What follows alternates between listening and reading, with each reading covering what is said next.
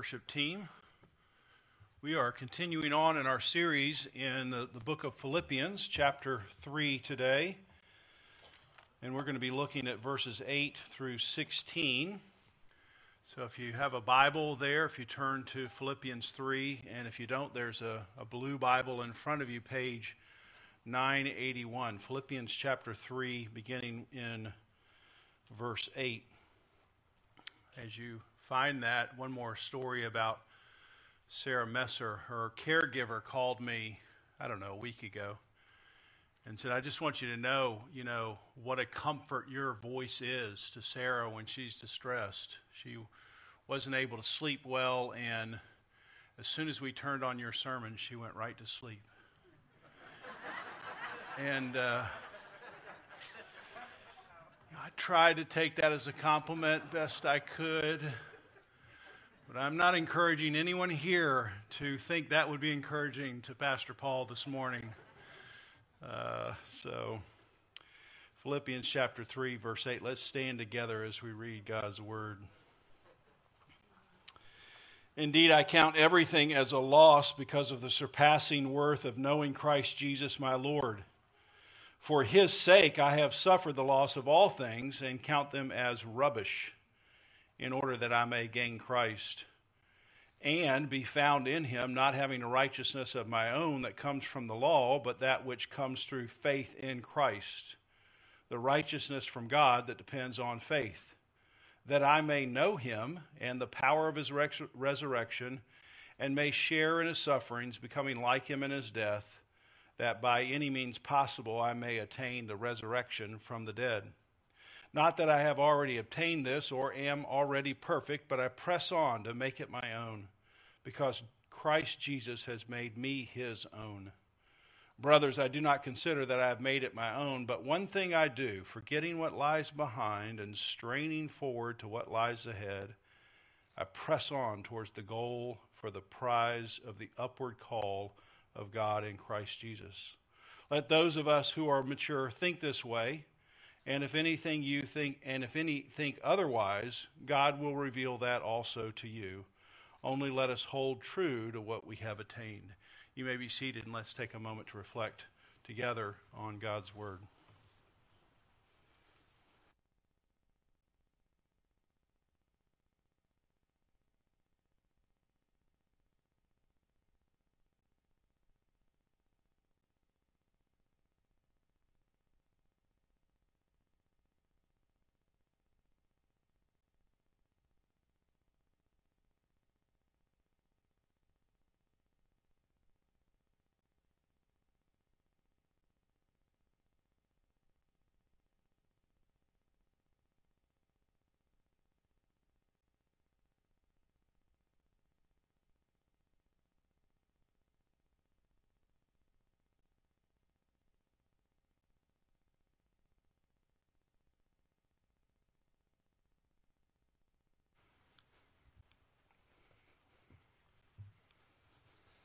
Before we move forward this morning in our, our text, which really begins with verse 9, we've got to have our minds set on, we've got to remember what Paul has previously been talking about, which we talked about in last week's sermon.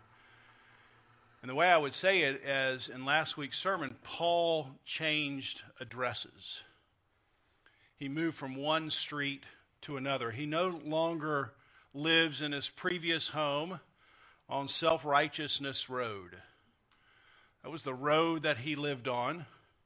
And according to verse 9, now he can be found on a new, on a new street. He can be found in Christ.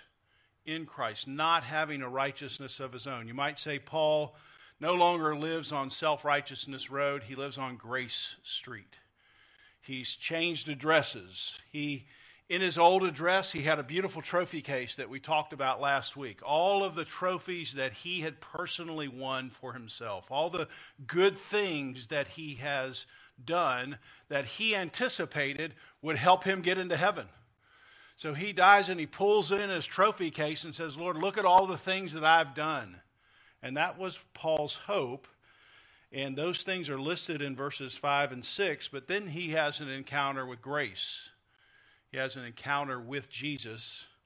And following this encounter, he literally flushes his trophies down the toilet. The word rubbish there in verse 8, it means dung or manure. So, all these things that he previously counted on saying, Well, I gave money and I came to church and I helped this person and that's going to somehow gain me my salvation. Those things, now he looks at those things as rubbish. And he flushes those things down the toilet because he's an, had an, a, a living encounter with Jesus, with grace. There's only one road that leads to heaven. That's Grace Street. Every other street has a cul de sac, but that one road is how we meet Jesus. Paul realized he needed a righteousness or a goodness or a rightness or a perfection. Sometimes righteousness is kind of a big word. Whatever that, that is, he needed this righteousness. He needed it to come from another source. It needed to come from outside of himself because he knew he couldn't somehow attain it for himself. And I love how Martin Luther, the great reformer, talks about it. He says we need an alien righteousness. Isn't that a great term? We like aliens now in our space movies. We need some, something outside of our world. We can't find it in ourselves. We can't find it in our world. We need an alien righteousness. And when Luther was a Catholic monk, he would regularly go to confession. And imagine this sometimes six hours at a time. He'd sit in this confessional booth and he'd frustrate the priest in the other side. And the priest sometimes would say, Martin Luther, Go do a real sin and then come back. And he'd sit there for six hours. He just wanted to make sure he didn't have any sin left unconfessed because he was really terrified of God's judgment. And he became increasingly distressed that he couldn't satisfy the righteousness of God. He kept seeing himself as a sinner and he said, There's no righteousness inside of me that I can give to God. And Luther once said, If I could believe that God was not angry with me, I would stand on my head for joy. Luther really tried, but he was on the wrong street. One key verse for Luther to help him move addresses actually came, not surprisingly, from the Apostle Paul, Romans chapter 1. For I'm not ashamed of the gospel, for it is the power of God for salvation to everyone who believes. And here's the key phrase For in the gospel, a righteousness was revealed See, in Jesus, a righteousness, an alien righteousness was revealed. And the good news is that I could have that righteousness. I, I was no longer counting on my own righteousness. And so now, Luther or you and I, we can stand on our head and we can shout for joy because God has taken Jesus' righteousness and counted it as Paul Phillips' righteousness. That's good news. We could end right now and say we had heard a great sermon. That's the gospel. That all of the things that you're counting on, they're rubbish. And they've got to just be thrown away. And you just have to say, by faith, I'm just trusting it that God's transferring Jesus' perfection to me. So when Sarah meets Jesus on Wednesday, when Sarah meets the Lord, the Lord sees the perfection of Jesus in Sarah and says, Well done. Come in. Be with me. That's the gospel. That's, that's our hope here at Christ Community Church. Now we have this transition. You see this in verse 10, the word that, or sometimes so that. This little circle word, okay? Paul's moving from this idea, and he's informing us that there are things to pursue now that we're in a new, new address. I'm telling you, I've moved from self righteousness road to Grace Street so that, so that, so that there are new things to pursue. And that's what I want to talk about this morning. Verse 10 so that, notice the very first thing, I may know him. That, that's probably the most important phrase there. In this list of things that now you're pursuing, now that you live at this new address, the very first thing, you're moving in with Jesus to do what? To get to know Jesus. to really get to know Jesus, not to just know about him. I, was listening to a program this week, and the, the speaker was talking about differences between left brain, right brain. And he said that your right brain runs on relationships, emotions, attachment, bonding. Your left brain runs on data, information, knowledge, words. And it's easy for some churches, and I, and I would suggest Christ Community Church to be a left brain kind of church. We're just trying to download knowledge. Here's what the text says. Here's some information about some doctrine. And we want to support that and say, celebrate that. But we're not just left brain kind of people, we're right brain people. We're people who are meant to be in relationship with each other. We're meant to be in relationship with the Lord. I love when, when Jesus' first followers uh, are coming after him, he says, Come. What does he say? Follow me. Come, meet me at a seminar at 9 a.m. tomorrow morning. No, he doesn't say that. It's not that the seminar at 9 a.m. is bad, but what Jesus wants is a relationship. Come and be with me. Come and get to know me. Jesus understands real change passes through the conduit of a relationship. That's how change happens in people's lives. So he wants to be in that relationship. A, a, a, relationship with Jesus is what he's, he's moving towards. So that I may know him. Secondly, so that I may know the power of his resurrection. Now, this is a very, very deep well. And you can satisfy every thirst from this one well if you really understand the power of Jesus' resurrection, the power of Jesus' resurrection available for you right now. And Paul wants to know this power. He wants to be in touch with this power. And there are so many ways I could talk about this. Could be a whole sermon series. I just want to mention one way this power can be at work in you right now. John 13 is the Last Supper. Most of you are familiar with the scene.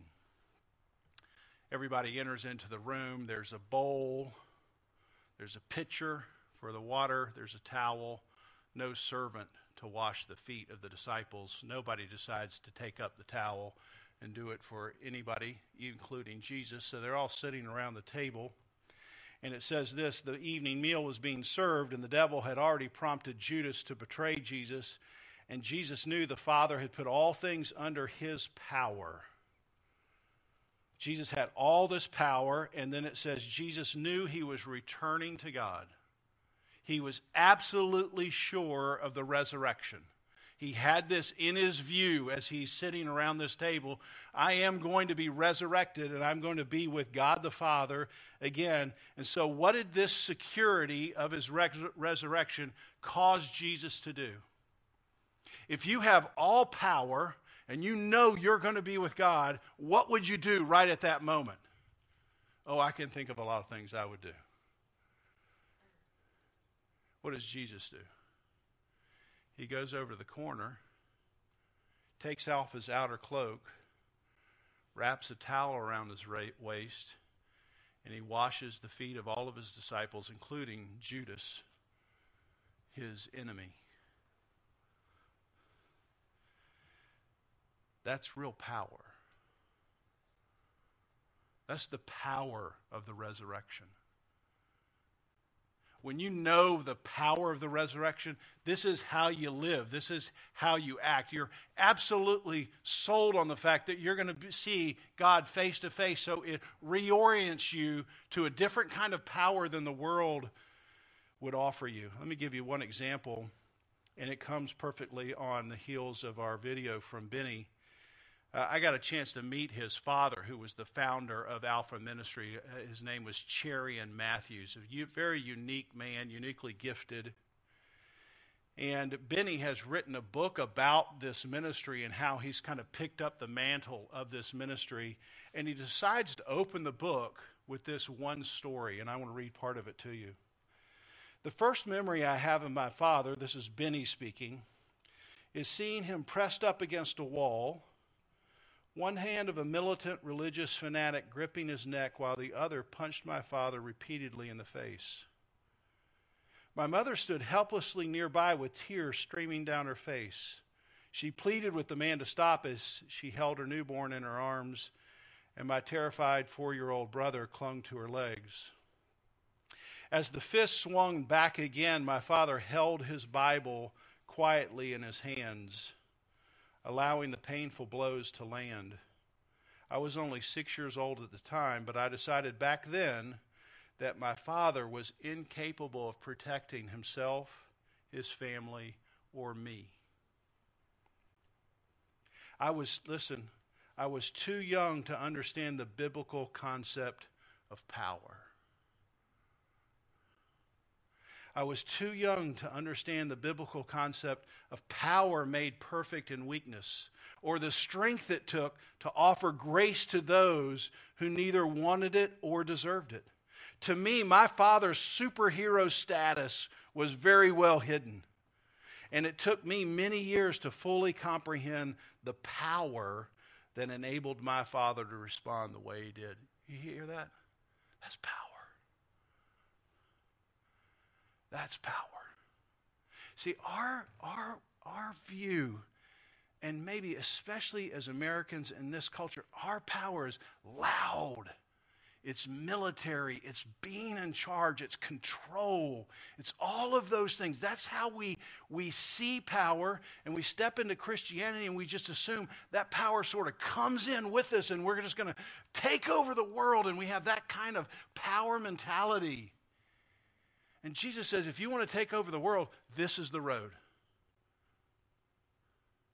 This is the road. This is real power. This is the power of the resurrection.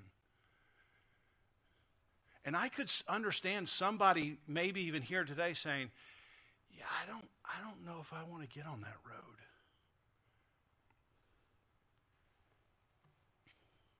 When you move in with Jesus and you get to know Jesus, your your views of power turn upside down. Benny didn't know that power for a long time. He knows it now. And I wonder about you and I. Do we really want to know the power of Jesus' resurrection? Or do we just want the resurrection at the end, but I want to operate with my power right now? Takes time to understand the power of the resurrection. Verse 12. Here's one of the most encouraging verses in all of Scripture. Paul's moved into this new house on Grace Street, and you see he's still a struggling Christian. Not that I have already obtained all this. This is such a great verse. I, I haven't obtained it. I, I'm not perfect. Paul, the apostle, he struggles. My daughter in law, she always, she always says, they're on the struggle bus. Aren't you glad that the Apostle Paul has a seat on the struggle bus? that somehow he hasn't gotten it perfect, that he struggles himself. That's so encouraging to my own walk, which is far from perfect. He's on the struggle bus, and one of the biggest enemies to our soul is ourselves. Somehow believing we should be perfect, and we beat ourselves up when we're unable to be perfect and we can't forgive ourselves. So pay close attention to what Paul says here next. But I press on. I'm, i know I'm not perfect, but, but I'm pressing on. It's not causing me to get stuck. I'm pressing on to make it my own because Christ Jesus has made me his own. Another translation, I press on to take hold of that which Christ Jesus has taken hold of me. Christ has, is holding on to me, and I'm pressing on. I'm, I'm reaching out to take hold of him. And no doubt, Paul, he loves sports and he's probably got the Olympic Games in his mind. He's always has these kind of analogies uh, peppered through his scriptures. The, the idea that, that this person, probably a runner, he's pressing on, he's straining, he wants to be the first person to, to break the tape. His chest is out trying to win the race. But this is kind of an unusual phrase because Paul's pressing on, he's leaning forward to win the race of resurrection. Yet, it's a race that's already been won by Jesus. Isn't that strange? I'm pressing on to win something that's been won. Paul says this in, a, in another place, kind of an unusual way. Philippians 2:12, work out your own salvation with fear and trembling. Hmm. That sounds like you got to work for your salvation. Comma, for it is God who works in you both to will and to work for his good pleasure. So I'm confused here. Am I running to win the race or has Jesus won the race? Am I working for my salvation or has God already worked for it? What's the answer to that? Yes. Yes. God has already won it. And you are to press on. You're supposed to reach out. One another way it gets translated I run to win that which Jesus has already won for me. You feel that? I, am running because the, the winning is already done. I'm, I'm, I'm pressing in because I know what Christ has already done and he's, he's brought the vic- victory. This is Paul's way of expressing that the Christian life is a, a full throttle effort.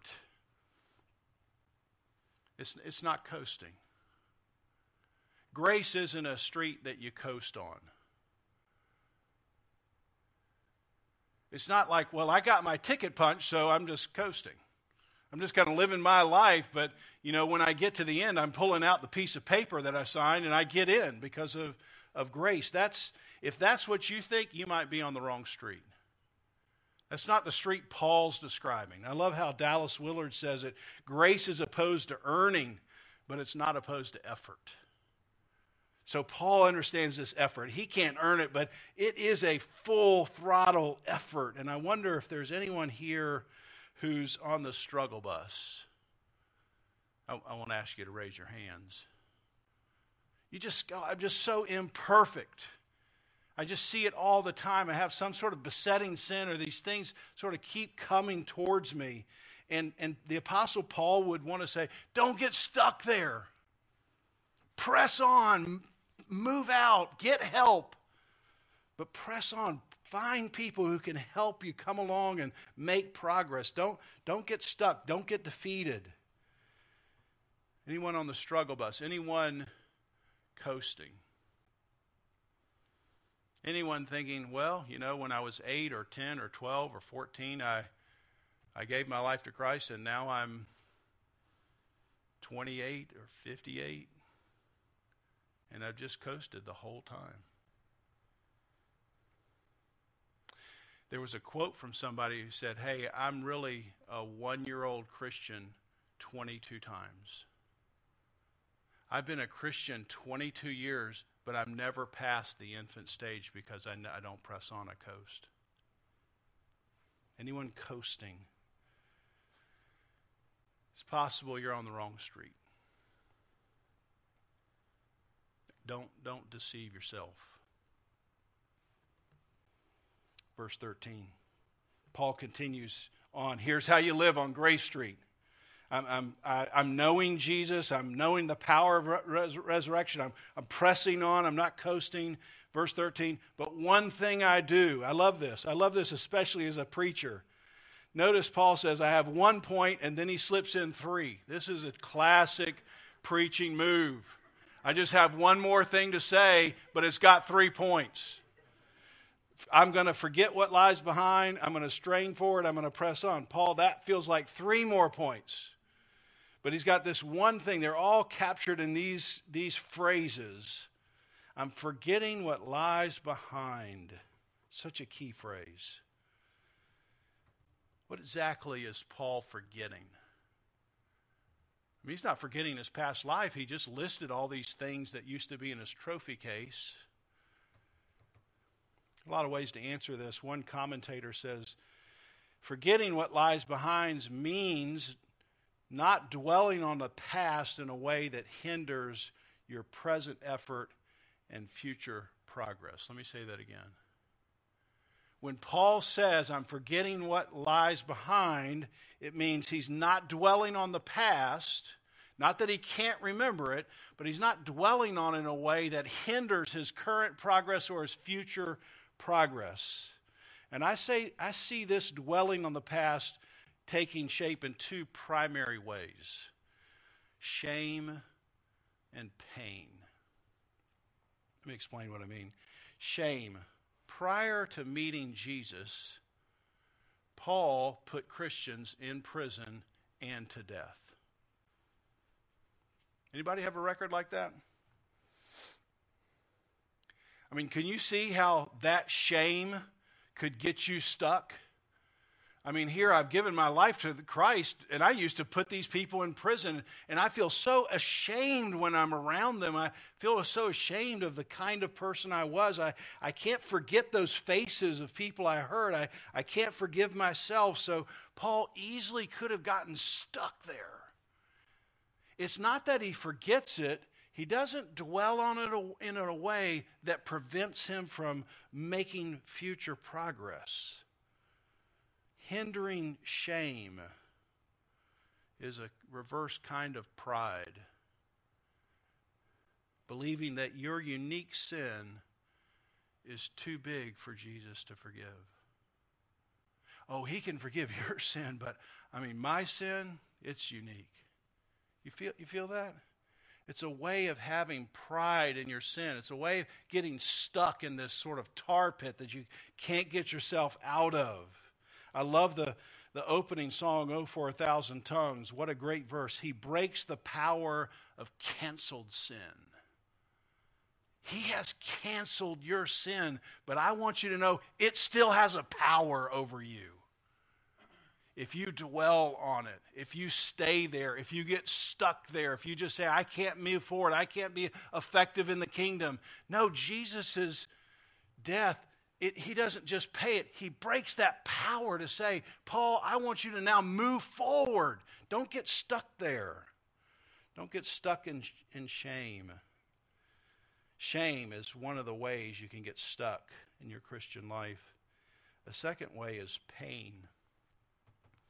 Paul has experienced a lot of personal pain since he's been a Christian.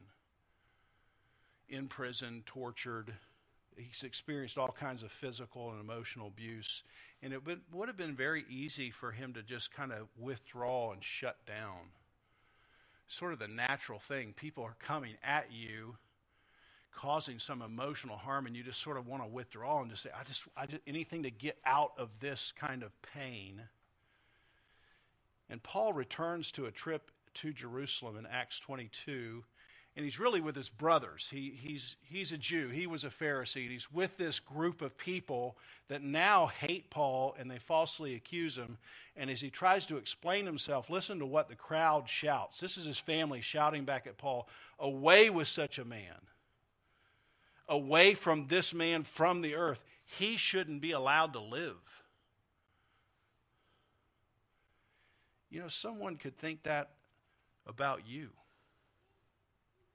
Somebody could treat you that way. Someone might have punched you in the face physically or emotionally.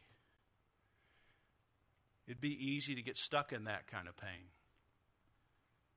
It's possible that they want you to be stuck in that kind of pain. And Paul, he refuses to allow that kind of pain to rule his life. So what does he do? Paul forgets what is behind. He doesn't dwell on those things. He's, he's straining forward to what lies ahead. Notice he doesn't say, I'm coasting forward to what lies ahead. Why? Not, not just because he needs to make every effort, but when you have shame and pain in your life, it takes every effort for you. It's not something you coast out of. You've got to, you've got to remind yourself of the gospel over and over again. You're probably going to need to be, get counsel and say, I've got, I've got some wiring up here that constantly moves me in this direction. I know that's right, but I need some tools to get me to move in this direction. And you need some wisdom. You need some counsel. You need somebody to help you to say, think this way, move this way, move away from those things. It takes time. You've got to strain forward to get unstuck from shame or pain. It's like stretching. I just recently, for, as part of my new morning routine, just don't try to use your imagination here.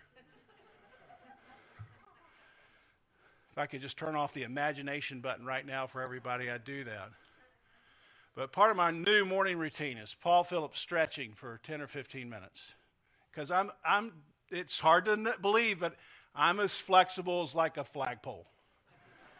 and so the person on the, my little phone video, they're all rubber bands, right? I mean, these people never, they're not, they're like, ooh, that hurts. And I'm like, come on. and they have this sort of irritating phrase that they use, and some of you are going to be familiar with it. So they might say, okay, bend over and, you know, put your hands on your thighs, or put your hands on your knees, or put your hands on your shin, or put your hands on the floor. Put your elbows on the floor. Put your head on the floor. I mean, I'm like, good grief. And what do they, what, what do they say? Take what's available to you. And I'm going to say, what's available to me is my refrigerator and my bed. That's easily available right now. No problems, no pain. But you can't, you can't start stretching and think, I'm going to look like this person or be this flexible after one 15 minute segment. You've got to do it over time, over years. Some of us have some pain and shame. It's not going to be a 15 minute session.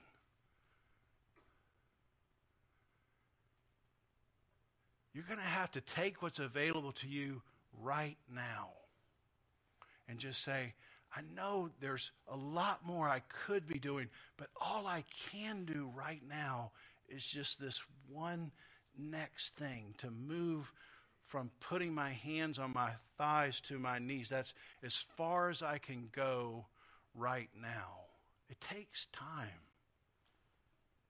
And I don't, I don't want your lack of flexibility, your lack of maturity to cause you to step back and say, I, I can't do that much. Well, press on. I think that's what Paul's saying in these last few verses about the maturity thing.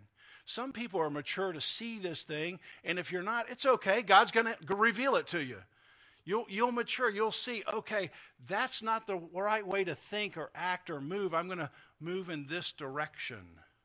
But I just want to encourage you with all of the, the, the zeal that I think the Apostle Paul ha- has in this passage. Press on. Do not get stuck in your pain or your shame. Find people or ways to get help to move forward. Last thing, one, one final point. Verse 14. I press on. I press on toward the goal for the prize. I've already mentioned this in this service. This prize. I, I've got my eyes on the prize, this upward call. I'm moving towards God in Christ. I've, I've got my eyes on the prize. As I used in our prayer today, 1 Corinthians, Paul says, No eye has seen, no ear has heard, no mind has conceived what God has prepared for those who love him. I've got my eyes on that prize. And because I have my eyes, all, one eye always on that prize, I can operate differently down here in the mess of this world because I know I'm moving towards something that's better. And I want to end by listening to a part, just part of an old gospel song written by Alice Wine. Alice Wine, 1956. During the, the worst of times, she sort of re- took an old song and rewrote it because of all the difficulty she ex- personally experienced in segregation, where people were beating down black bodies and trying to beat down hope for the black community. And it turned into a significant song, Eyes on the Prize. You've watched anything with the civil rights movement, somehow this song has been incorporated in it. Alice grew up in South Carolina under Jim, Jim Crow laws. She wasn't allowed to go to school past the third grade. Because in fourth grade, she was able to go be productive in the fields.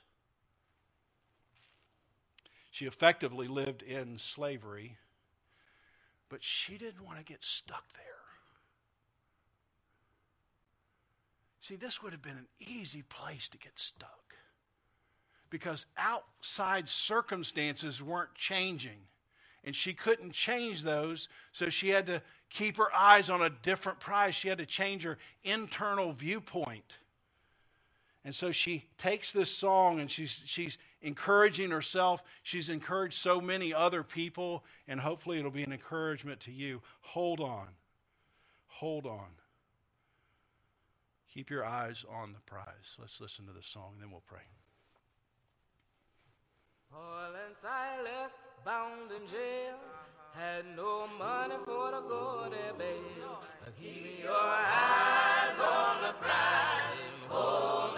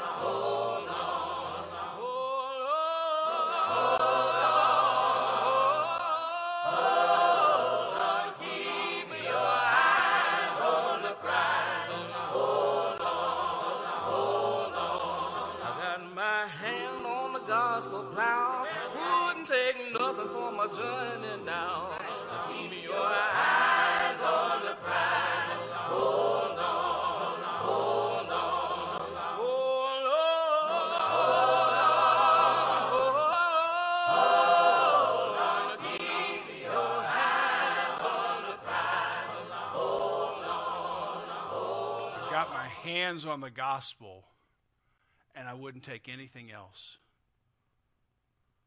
I wouldn't get on any other journey, even if it included slavery, because I have my hands on the gospel. That's somebody who gets the power of the resurrection.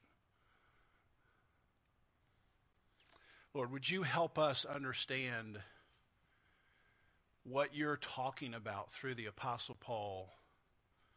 What you're talking about through Cherian Matthews, what you're talking about through Alice Wine. To have our eyes on something that causes us to press on in a completely new way. Because we have our eyes set on you, the prize, the upward call of Christ. I pray in Jesus' name. Amen. Let's stand and sing our closing song.